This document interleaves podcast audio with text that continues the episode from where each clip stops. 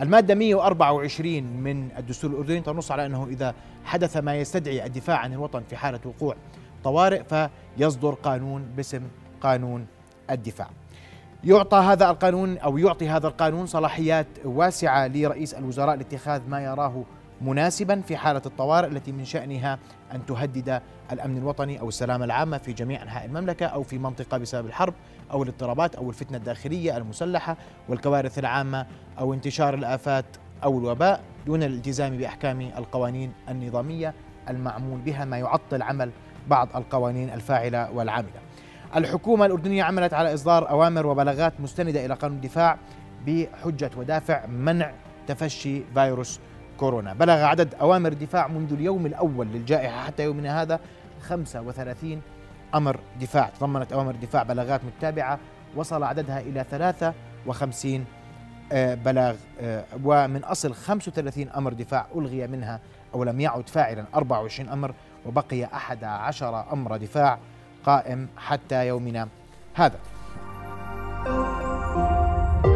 رؤيا بودكاست. سأستعرض في هذا المحور في المحور الأول أوامر الدفاع المتعلقة بالعمل والضمان الاجتماعي. أبدأ بالضمان الاجتماعي.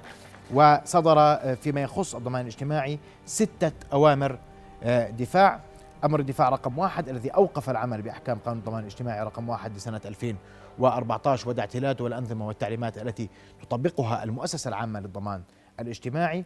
في آه، أمر الدفاع التاسع كان استحداث برنامج آه، آه، برامج التضامن والمساندة. أمر الدفاع 14 ضمن دفع جزء.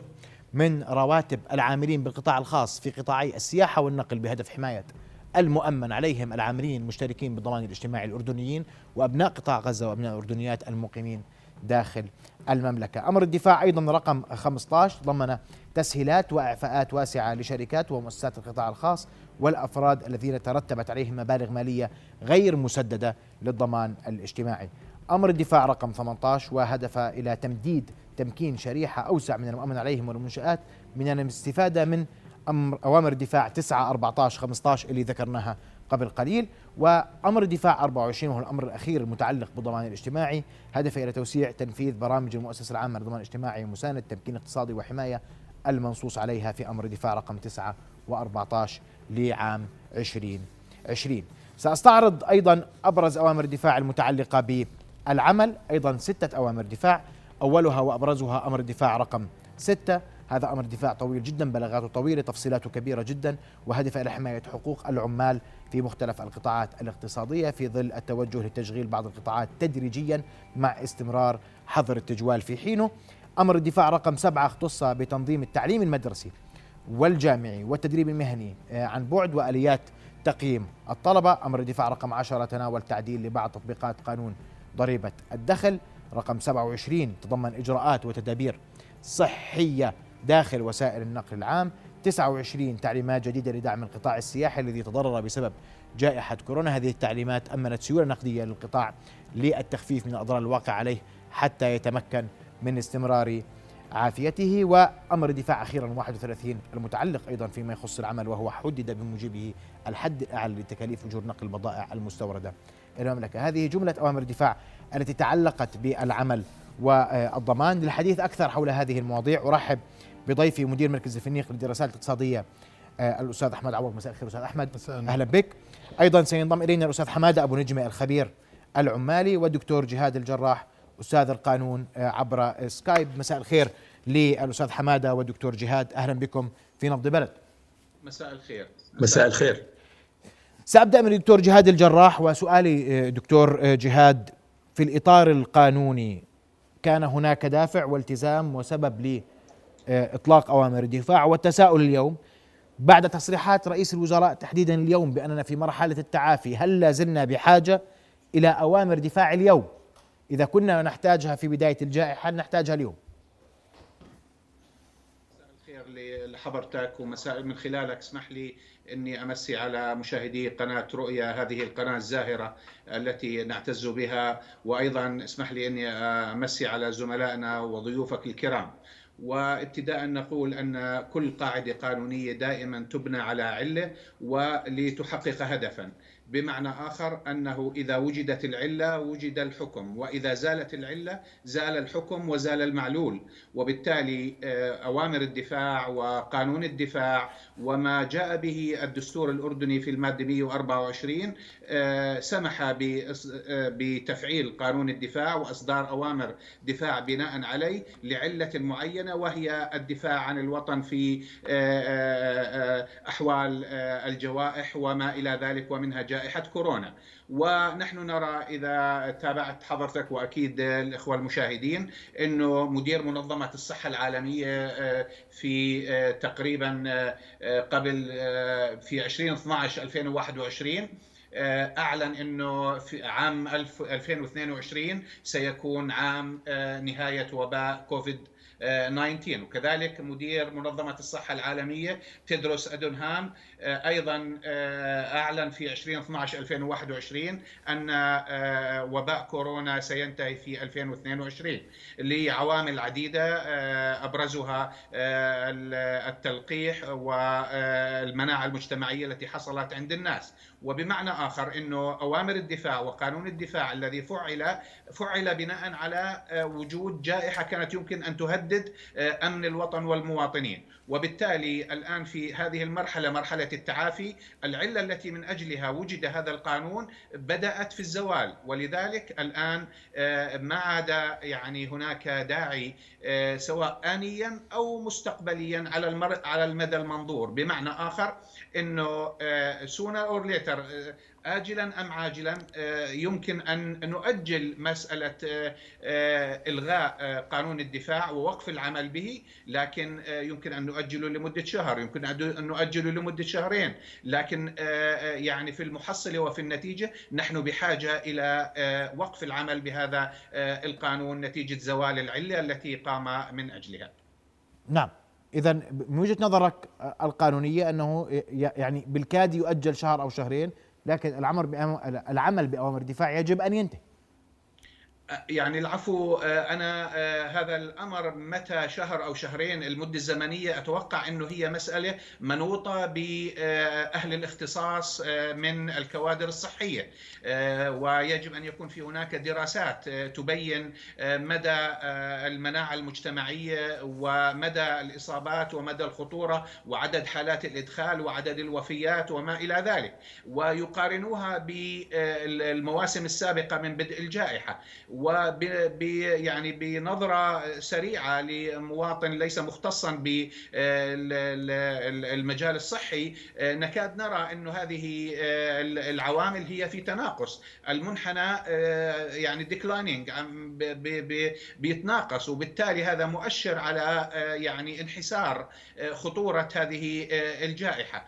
وبمعنى آخر إنه طالما إنه انحسرت أو في في طور الانحسار هذه الجائحة معنى ذلك إنه لم يعد هناك داعي لابقاء أوامر الدفاع وقانون الدفاع مفعلا لأنه هذا القانون هو قانون استثنائي ووجد لظروف استثنائية. وبالتالي دائما نقول أن الاستثناء يقدر بقدره ولا يتوسع في تفسيره ويؤخذ ضمن أضيق الحدود. وبالتالي آه، إذا لاحظنا عندما نص المشرع في المادة 124 من الدستور وكذلك نص قانون الدفاع نفسه وأوامر الدفاع نفسها تقول أن هذا القانون مقرر لمواجهة ظروف استثنائية. وبالتالي وجوده مربوط بهذه الظروف الاستثنائية فإذا زالت الظروف الاستثنائية يجب أن يزول هذا آه، القانون. بقاؤه يصبح من قبيل يعني آه، لزوم ما لا يلزم. نعم. أشكرك كل الشكر شكر دكتور جهاد الجراح أستاذ القانون. كنت معنا مباشرة تحدثت حول آه، الدافع القانوني والبعد القانوني وإبقاء أوامر الدفاع من عدمها وفق الأحكام القانون. أشكرك كل الشكر. أستاذ أحمد مساء الخير مرة أخرى. مساء الفل. وبحكي عمل وضمان اليوم. أوامر الدفاع الموجودة وراح أستعرض الآن الحقيقة منذ بدء الجائحة ما هو قائم وما هو غير قائم من أوامر الدفاع. وإحنا يعني العدد معظم أمر الدفاع غير قائمة يعني 11 أمر دفاع هذا صحيح اليوم اللي لسه فاعلين واليوم السؤال هل قطاع العمل والعمال وهل الضمان الاجتماعي بحاجة إلى الإبقاء على أوامر الدفاع؟ يعني تقديري في ضوء المتابعة الحثيثة خلال ال 24 شهر الماضيات أنا تقديري الآن وصلنا لمرحلة وهي كانت سابقا وتحدثنا فيها أنه قانوني العمل والضمان الاجتماعي كافيات لإدارة علاقات العمل على أسس توازنية بديلا عن أوامر الدفاع. وأنا بعتقد آه، في ضوء الواقع لا حاجة للاستمرار في تطبيق أوامر الدفاع ذات العلاقة بقضايا العمل والضمان الاجتماعي. قانون العمل في العديد من المواد التي تكفل حقوق الطرفين بغض النظر عن ملاحظاتنا هذا شأن آخر وأيضا قانون الضمان الاجتماعي بيتضمن العديد من المواد التفصيلية اللي بتضمن حقوق العاملين في الحمايات الاجتماعية وعلاقتهم بالمؤسسة العامة للضمان الاجتماعي وأصحاب الأعمال. لذلك أنا آه، بعيدا عن المبررات القانونية اللي ذكرها الدكتور جهاد أنا بعتقد أنه الاستمرار بالعمل بأوامر الدفاع المتعلقة بالعمل والضمان الاجتماعي آه، يمكن الاستغناء عنها والعودة للعمل في إطار الضمان الاجتماعي. وأي فجوات يمكن أن نراها تحول دون التدخل في علاقات العمل وفق هذين القانونين يمكن إجراء التعديلات المناسبة لهما. بمعنى أنه اليوم يجب بقراءة بمتابعة. نعم. علينا أن نوقف العمل بأوامر الدفاع فيما يتعلق بالعمل والضمان. هذا صحيح لأنه بس في آه، تخوفات وراح أجيك لتخوفات بس أسمع رأي أستاذ حمادة إن سمحت. في تخوفات اليوم من إنه إذا أوقفنا العمل بأوامر الدفاع قد يحدث هذا أو ذاك. لنرى. أستاذ حمادة أسمع وجهة نظرك في هذا الموضوع. مساء الخير مساء وتحياتي لكم ولضيوفكم الكرام وللمشاهدين.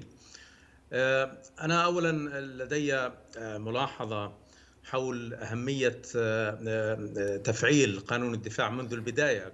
كان لي رأي في هذا الشأن. وأنا أعتقد أن الأيام قد أثبتت بأن آه، تفعيل قانون الدفاع لم يكن في محله.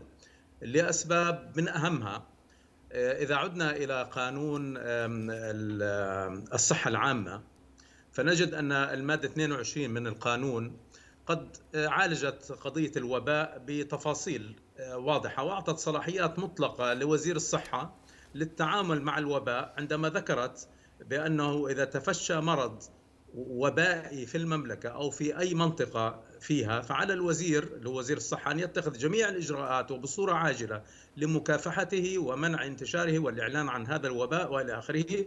ويكون للوزير أيضا يكون الوزير مخولا باتخاذ كافة الإجراءات اللازمة للقضاء على الوباء في سبيل عزله وعزل المصابين وأيضا له أيضا أن يصدر التعليمات اللازمة لفرض إجراءات الرقابة والحجر الصحي وكل ما على فكرة كل ما تم من إجراءات آه، في في ظل الوباء كان يمكن اتخاذها من خلال قانون الصحة العامة بهذه المادة الصريحة الواضحة المفصلة اللي هي على حوالي والمادة 23 أيضا من نفس القانون اللي أعطى صلاحيات واضحة لوزير الصحة أن يتخذ كل الإجراءات اللازمة دون الحاجة إلى قانون دفاع.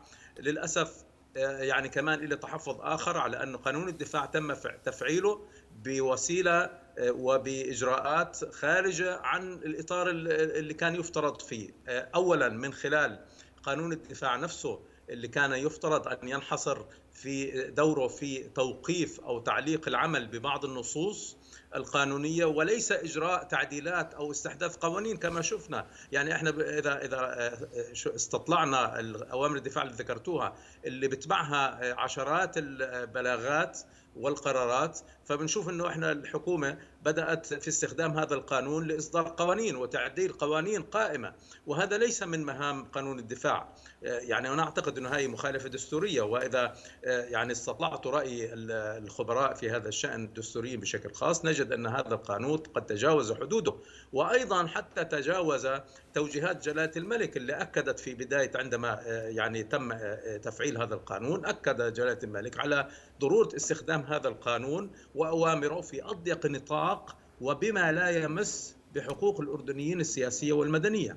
وإذا يعني نظرنا في الجانب المتعلق بالعمال بشكل خاص شفنا أنه آه، معظم أوامر الدفاع وبلاغاتها مست في مصالح العمال بشكل خاص وخاصة في الأجور فشفنا تخفيض الأجور على نطاق واسع وصل في مرحلة من المراحل إلى 60% من أجر العامل آه، وأيضا ما زال هناك آه، يعني تعليق للعقود وتوقيف عن العمل وتخفيض أجور أثناء العمل وأثناء التوقف عن العمل وهكذا. كل هذه الأمور لم يكن يعني مقصودا بها آه، يعني تفعيل قانون الدفاع من من بداياته. لهذا السبب أعتقد أنه إحنا تمادينا حتى في فترة يعني في خضم الجائحة وتفاعلاتها بلغنا كثيرا في استخدام قانون الدفاع وكان يمكن أن نقوم بإجراءات تختلف تماما عما تم. إذا هناك من يقول بأنه مثلا قانون الضمان الاجتماعي تم تفعيله بوسائل استخدم فيها قانون الدفاع لحماية مصالح أطراف العمل وهذا ليس صحيحا أيضا. قانون الضمان الاجتماعي استخدم للأسف في تمويل أو في إجراءات وفي مهام ليست من مهام الضمان الاجتماعي يعني مثلا آه، الضمان الاجتماعي مخصص آه، في قانونه وتأميناته وليس فقط في القانون حتى في العرف الدولي. قانون الضمان الاجتماعي وتأميناته مخصصة لحماية العمال فيما يتعلق في الشيخوخة إصابات العمل تأمينات